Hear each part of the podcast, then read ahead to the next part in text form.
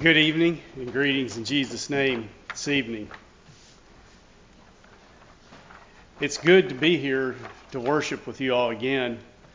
We were talking on the way up here how long it's been, and I regret that I didn't go back and look and see when the last time was I preached here. Before John was ordained, uh, some of us circulated through here fairly frequently to help out. I suspect I've been here since you were ordained, but I bet it's only been once at most. It's it seemed like a long time since I'd traveled some of these roads. So it is good to be here. As Brother Mark said, the topic assigned is building convictions or building biblical convictions in our children. He used the uh, example of our children pick up pretty quickly whether we like a Ford or a Chevy or a New Holland or a John Deere or an International or whatever. And I thought about using that example and didn't put it in my notes. So, Mark really said a lot in the little bit that he said already this evening. And I thought about coming and saying that if you want the short version, I can give it to you in about five minutes and we can all go home. Because what Mark said is really hits the nail on the head that if we want to build convictions in our children and we want to pass them on, we have to have conviction. And you'll see that theme coming out in what I share. He also said that actually this was a conversation before the service started, I believe. He made it Mark made a comment about it's easy to talk about something that you're excited about. I believe was the way he stated it, or, or something that interests you. And I have an interest in this subject because I think it is very important.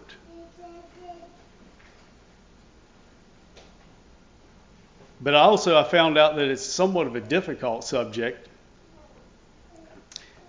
And I come as one that has not attained, that still has a lot to learn.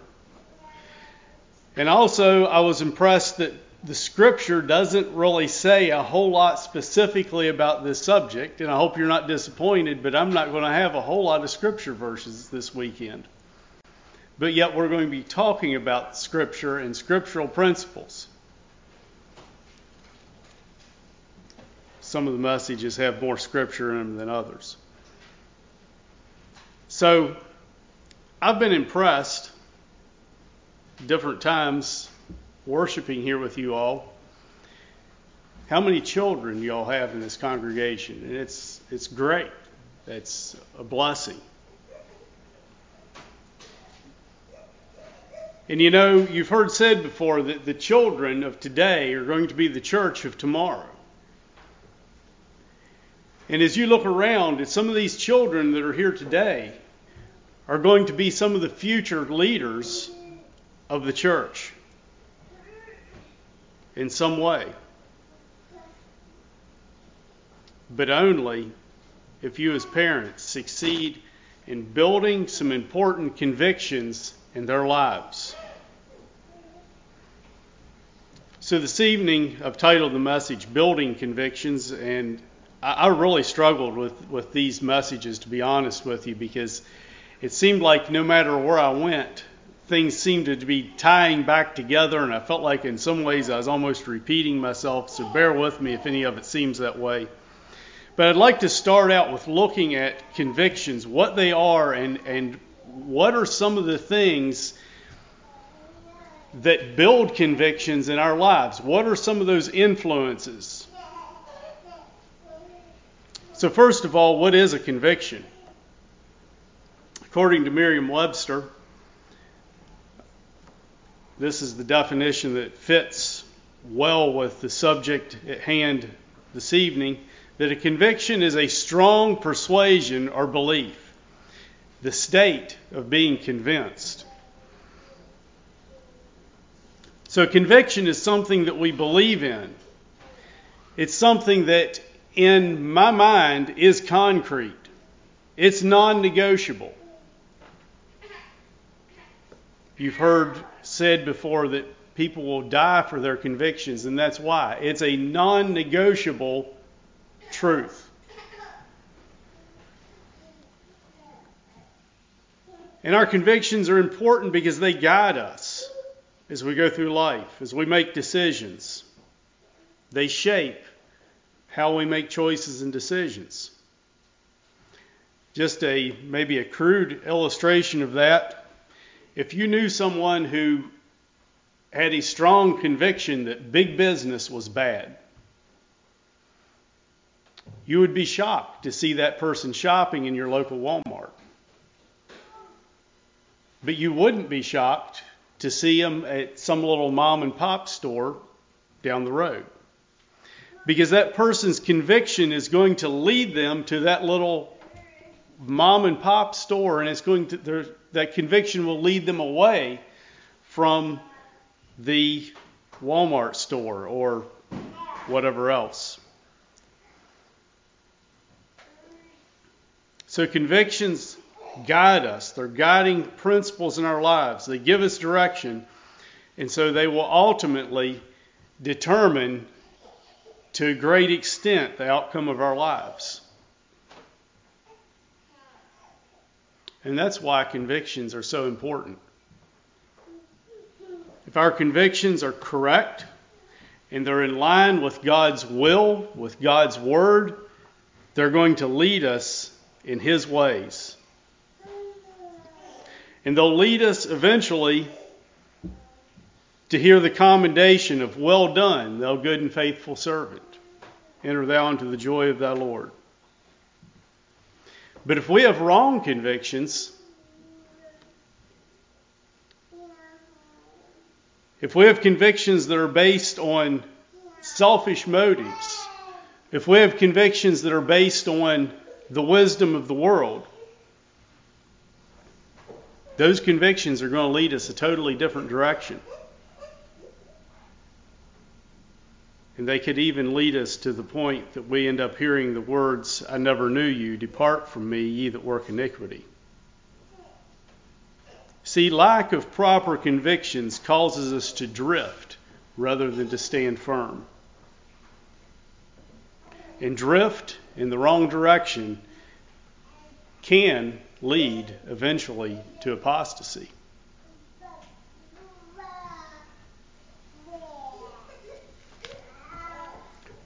I also thought maybe it would be good to just quickly consider some biblical examples of people who had convictions and lived them out in a practical way to help to fix in our minds what it looks like to have a conviction and to stand on it in the face of adversity.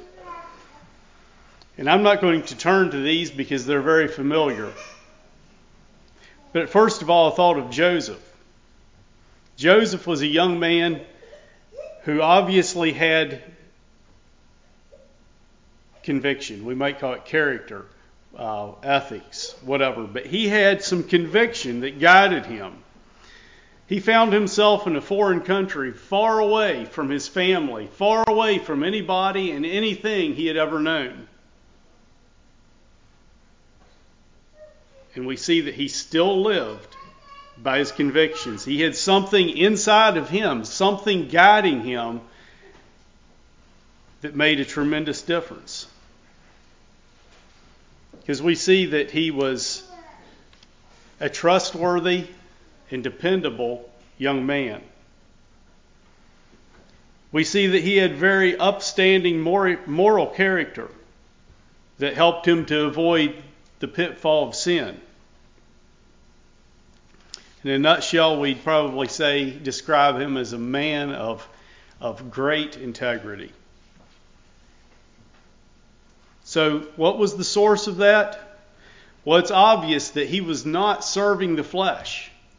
It's obvious that he wasn't there trying to subvert things in Potiphar's house or things in the prison to try to, in some way, get back at the world for the wrong that had been uh, that had come his way.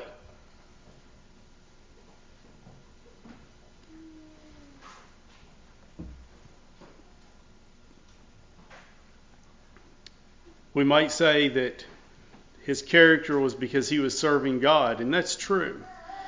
But I believe that he had some deep and strong convictions that were guiding him in those very difficult circumstances. And those convictions kept him from making choices that would have destroyed his life. If he had made the wrong choice when tempted by Potiphar's wife, it could have easily cost him his life. If he had not been an upstanding and honest and dependable young man in that jail, he would have never had the opportunity to have served the way he did and had the opportunity to have been remembered on that important day in front of Pharaoh.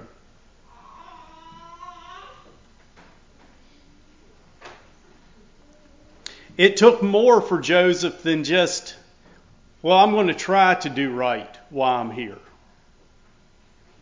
I'm going to make a good attempt at serving the Lord and doing right. If that had been his, his attitude, I almost guarantee you he would have failed.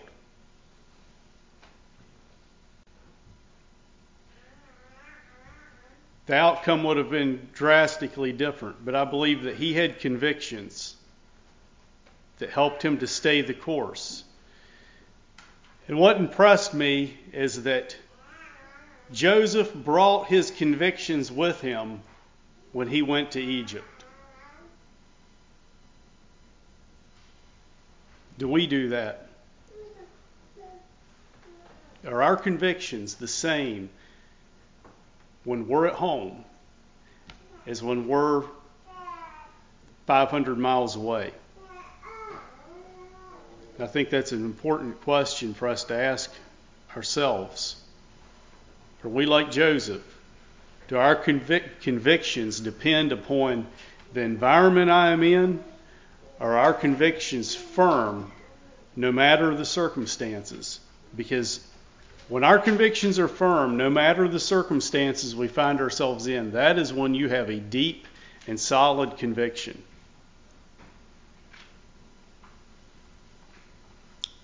Another very familiar example is Daniel and his friends, Shadrach, Meshach, and Abednego. These again were young men in a foreign land. And they stood by their conviction. They knew that God had said, You shall not defile yourselves with these certain types of food.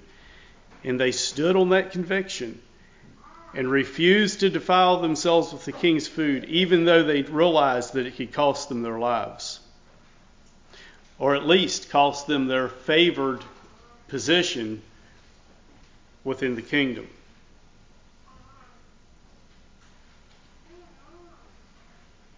We also see later in the book of Daniel Shadrach, Meshach, and Abednego standing by their conviction that they should worship only the Lord God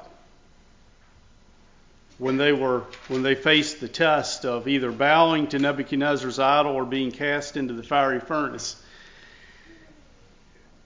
And sometimes when I look at some of these biblical stories, I have to think of how I viewed some of these as a child. And I remember thinking how that, well, why didn't they just bow down and pretend to worship? It would have been so much simpler because nobody would have known. They wouldn't have had to pray to that idol, but they could have just you know, bowed when everybody else did. And why didn't they? Because they had conviction that it was wrong to even act like that they were worshiping that idol.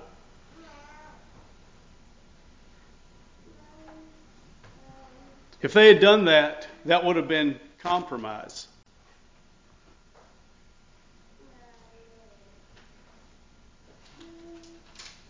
And compromise will keep us from strong conviction. In fact, I believe that compromise is possibly one of the biggest enemies of conviction.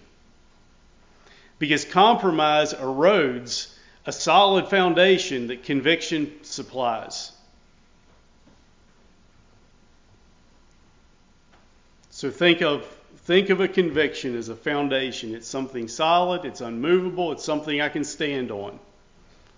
And compromise is just the opposite. Compromise is saying, well, I can do this and it doesn't matter that much, and the foundation gets eroded just a little bit.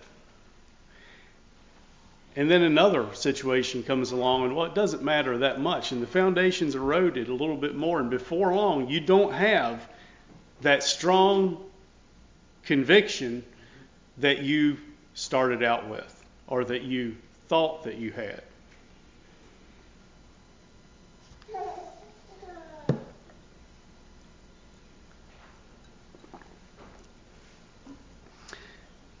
So, where do convictions come from?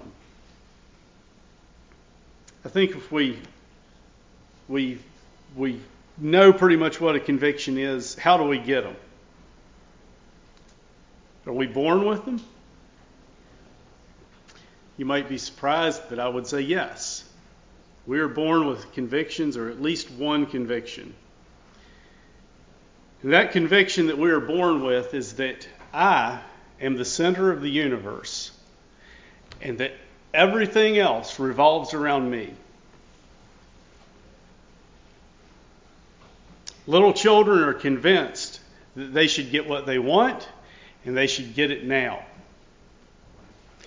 It's a strongly held belief that shapes their choices, and it's the job of us as parents to teach them otherwise. To help them to change their convictions. Have you ever seen a child that's five or ten, even ten years old, that still thinks that they're the center of the universe? I see some heads nodding. We've all seen that. And it is not a pretty picture. You see these situations sometimes, you know, in a store in town or wherever, and you're almost embarrassed to even observe what's going on. And it's because that child has not gotten rid of that conviction that they're number one and that they need to have everything they want now.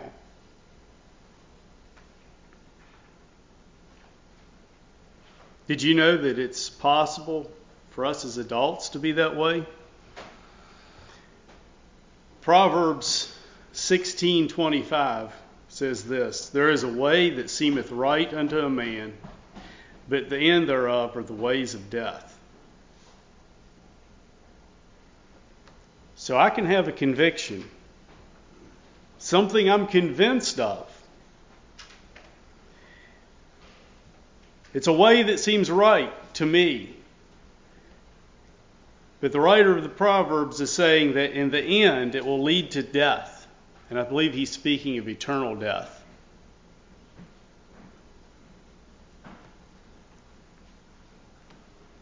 What I want us to understand is that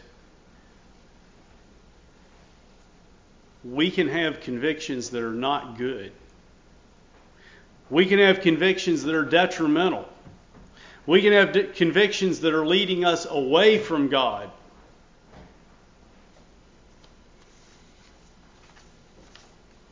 And you know, that is our natural bent as human beings. That is the direction of the human nature, is to go away from God. And I've been impressed that in our flesh, that our, our, our, our fleshly, earthly nature really cares nothing about the spiritual. What these bodies crave is not the spiritual, but it's the physical.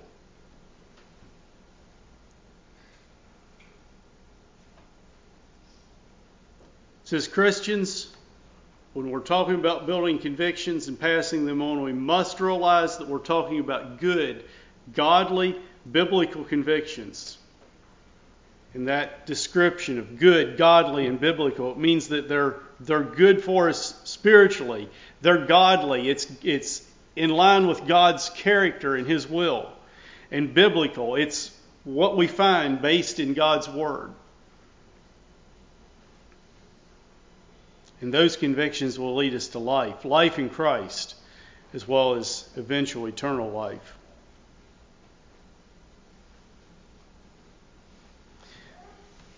So, what we really need is ourselves as parents and in our children is to root out any wrong convictions. Those convictions that are rooted in our old nature. And convictions that are rooted in the things of this world. Romans 12:2, very familiar passage. And be not conformed to this world. And I'd like to say, to, to paraphrase that a little bit, do not have the world's convictions, but be ye transformed by the renewing of your mind, that you may be able to prove what is that good and acceptable and perfect will of God.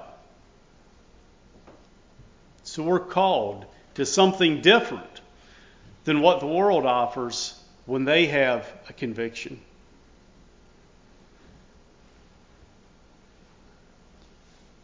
So, where do we get good godly convictions? How do we develop them?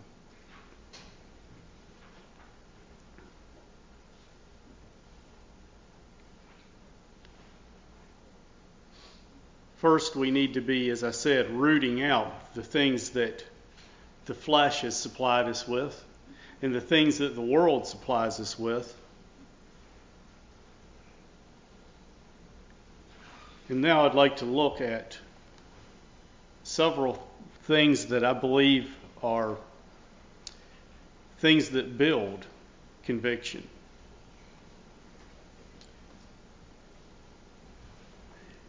These are not ranked in order of importance, so don't, uh, if you're taking notes, don't get it uh, if you think I have things out of order, I probably do.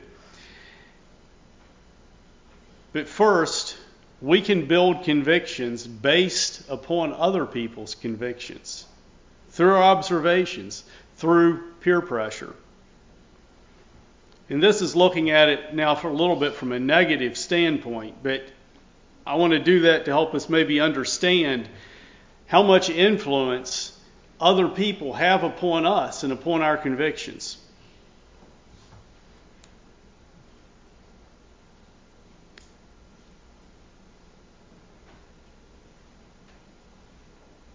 We came up here via Route 81. And I imagine most of you drive Route 81 fairly frequently. The speed limit on most of Route 81 is 70.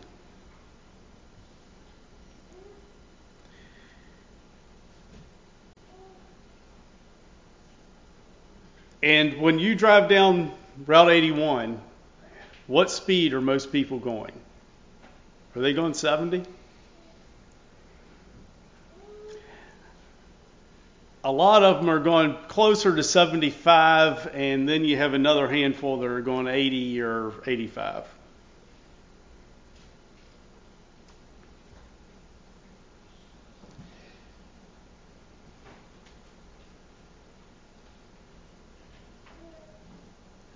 If all of those people were driving exactly 70 miles an hour, nobody was going faster.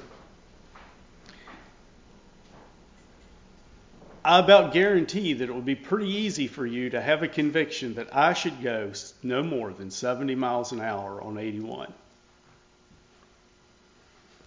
But I tell you, since so many people are going 73 or 4 or 5 or 80, it is difficult to have a conviction that I shouldn't go more than 70 miles an hour. Why? It's because of the influence of all those other people.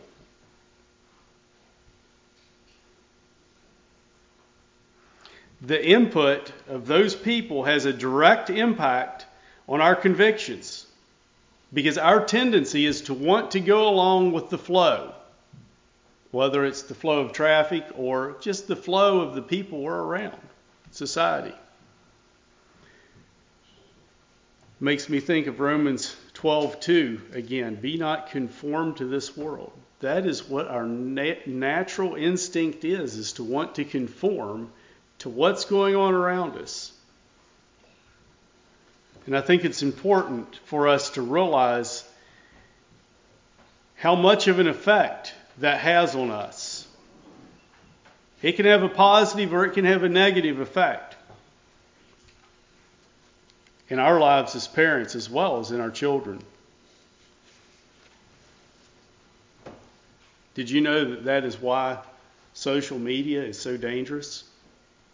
Do you know that is why you hear so many church leaders speaking with a lot of concern about social media?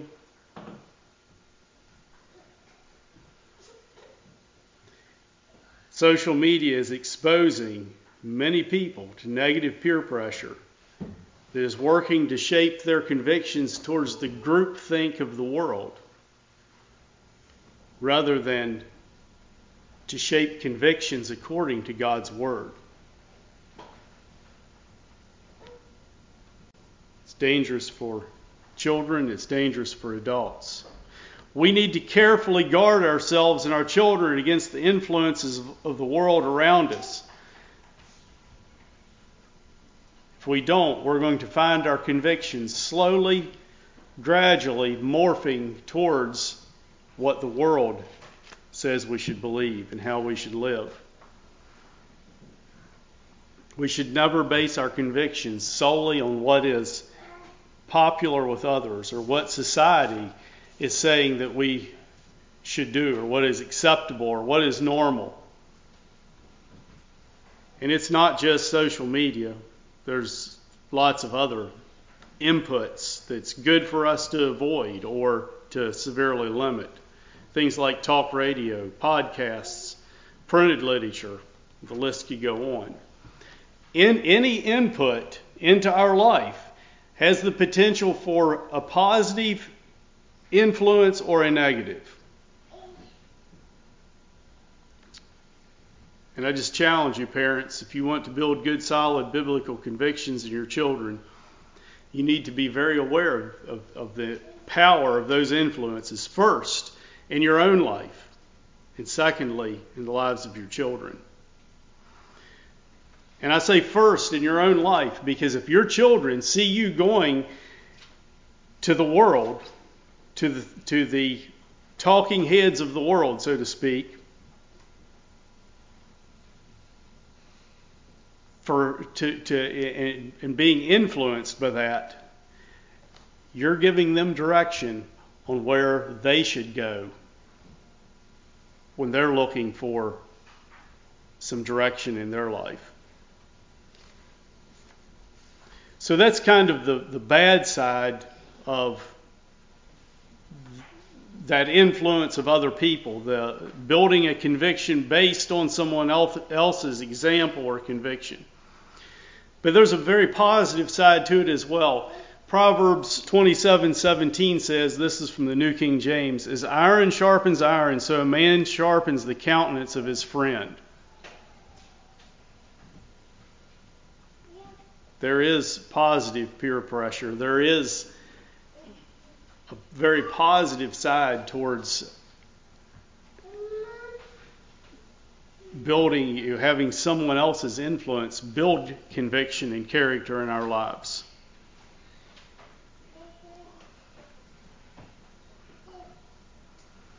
as we relate to others and observe them living out a good, godly life of conviction, we can be challenged to a higher level ourselves.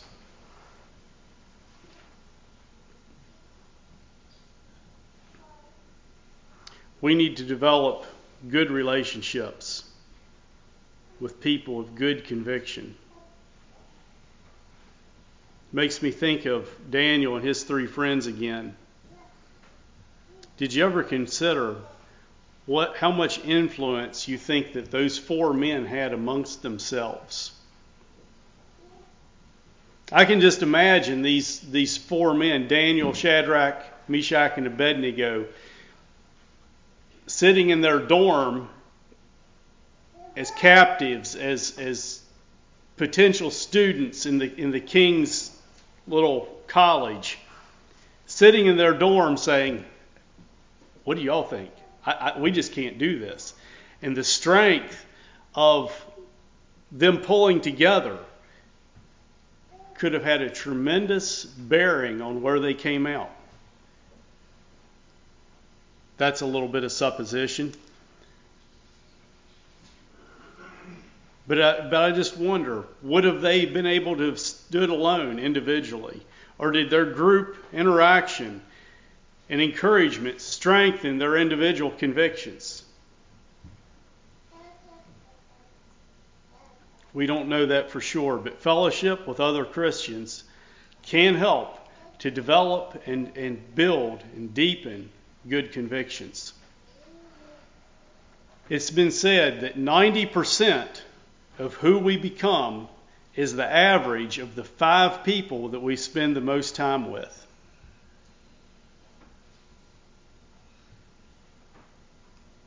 Ninety percent of what we become is the average of the five people that we spend the most time with. We need to be careful that we are, as parents and also as we are guiding our children, that we are focusing on good, solid, biblical people who are influencing us and building us up in our convictions in a godly way. The greatest influence in our lives should come from our church and from those of like faith and practice if we want to develop convictions that will keep us where we're at.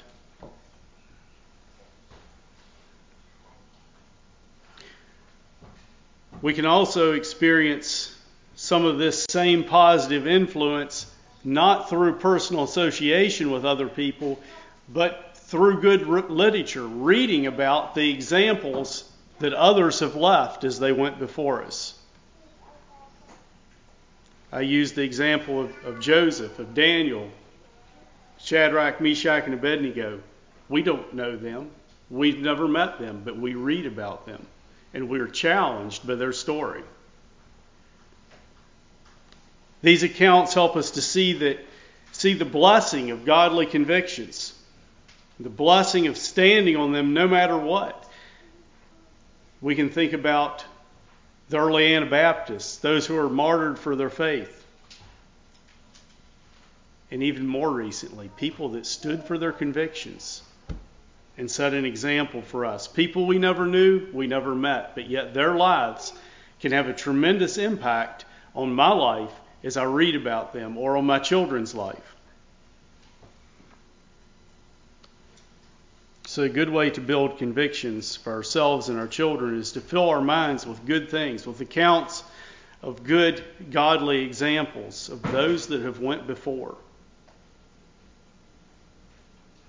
Another thing, this is more for you parents. I'm not sure that this is something that you should uh, require your children to do. But we have a tremendous resource that has only recently become available to us just in the last couple of years. And that is that a lot of our churches and our conference post messages, and you can go and download podcasts, and it's easy to listen to more than one message a week. And I have been striving to do that, and it's a blessing. If you want to build good convictions, immerse yourself in good godly teaching. The more we fill our minds with good biblical teaching, the more conviction that we'll have shaped within us. Another way that I feel like is very important to develop godly convictions is through a knowledge of God's Word and the aid of His Holy Spirit.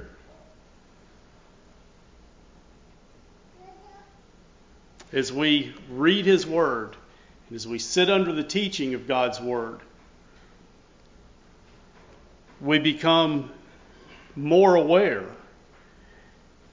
of what God desires and requires for His people. And that is where we really start to deepen in our convictions because we see that God says, This is what I want for my people. And I go, Yeah, okay. I need to do that no matter what. And you know, as we read and study God's Word and we're taught and begin to develop these convictions, another thing happens, and that is that the Holy Spirit comes along and starts to prod us and say, You aren't thinking right about this subject. You aren't having the right attitudes over here.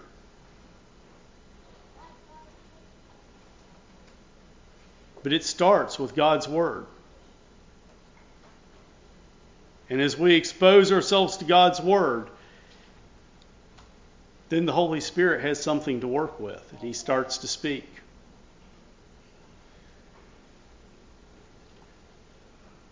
Just an example of building conviction based on knowledge of God's Word. We're commanded in Scripture to love our enemies.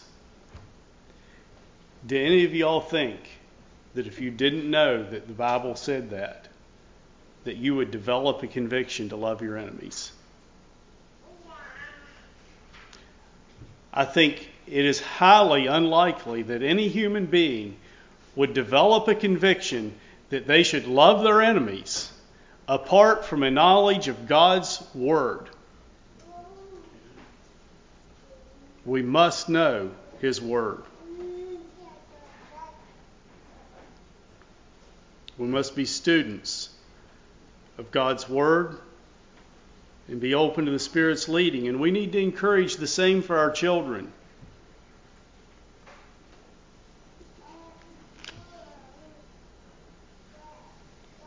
Talk a little bit more about that tomorrow. Third point is that we develop convictions not only from knowing God's Word and His will, but we develop convictions by obedience. Have you ever heard someone say that, uh, talking about a church standard, I don't want to obey that church standard because I don't have a conviction for it? I've heard that.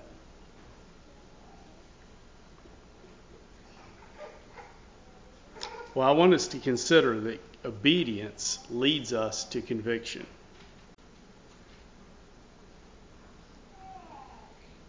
It is often through, at least I believe, it's often through obedience that we develop some of our deepest convictions or uh,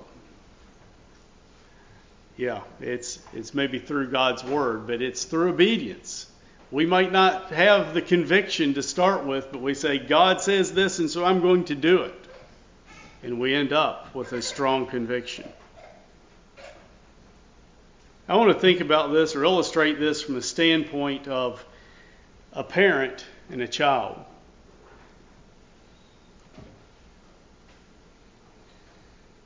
We don't, as parents, excuse disobedience because the child doesn't have a conviction for what we're asking them to do.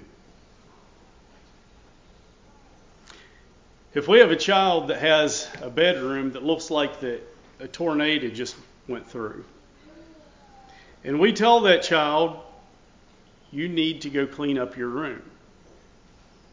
And that child would look at us and say that I don't feel a conviction that I should have a clean room, so I'm not going to do it until I develop that conviction.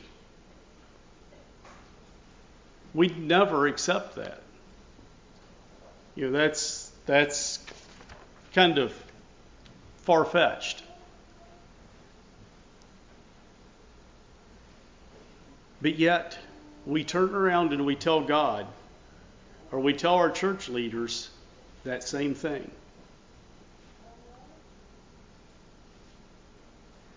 That child is never, or likely never, going to develop a conviction that a clean and orderly room is a blessing to their life apart from obedience. But when they obey, and probably obey and obey and obey for a good many times, they start to understand the blessing of a clean and orderly room. And maybe develop a conviction that it's the way to go.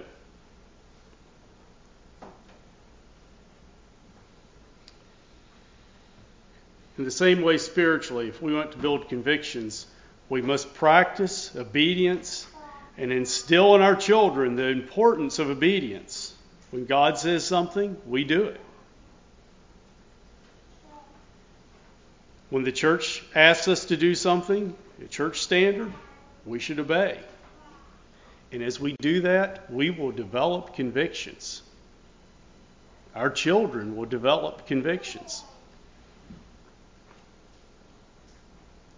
Do you think that obedience was a foreign idea to Joseph or to Daniel and his, his three friends?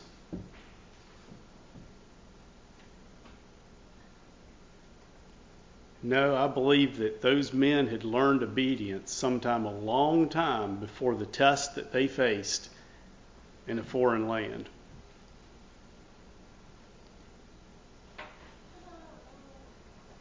And their obedience built a foundation that enabled them to have strong convictions to follow God's way no matter what.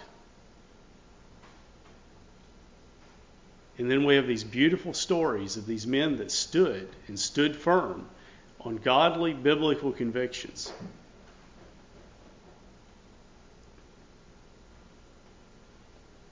So, really, a biblical conviction is just simply being convinced that we should obey God. We might not be fully convinced of why it's good. But after we experience through obedience, then we start to understand why it is good, why God does ask his people to do, to, to live life this way.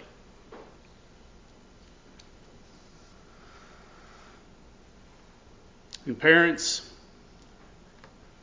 if you don't get anything else this weekend, get this. I believe that this is one of the most important things that we can do as parents to help our children to build a, to build convictions is to help them from an early age to learn obedience so that they can then through obedience find the blessing of the practice because so often in life, practice comes before conviction, even though we might wish that it was the other way around many times. Practice comes before conviction. Because when we just simply say, I don't have a conviction, so I'm not going to obey, we are se- severely limiting the possibility that we will ever develop a conviction in that area.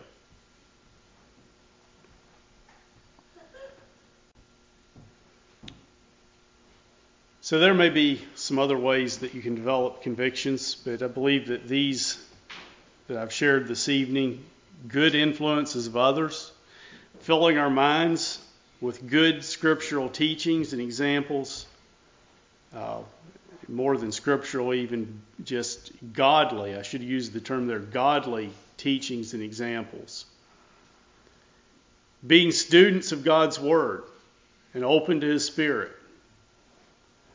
And practicing obedience to biblical teaching and principles from God's Word and from His church.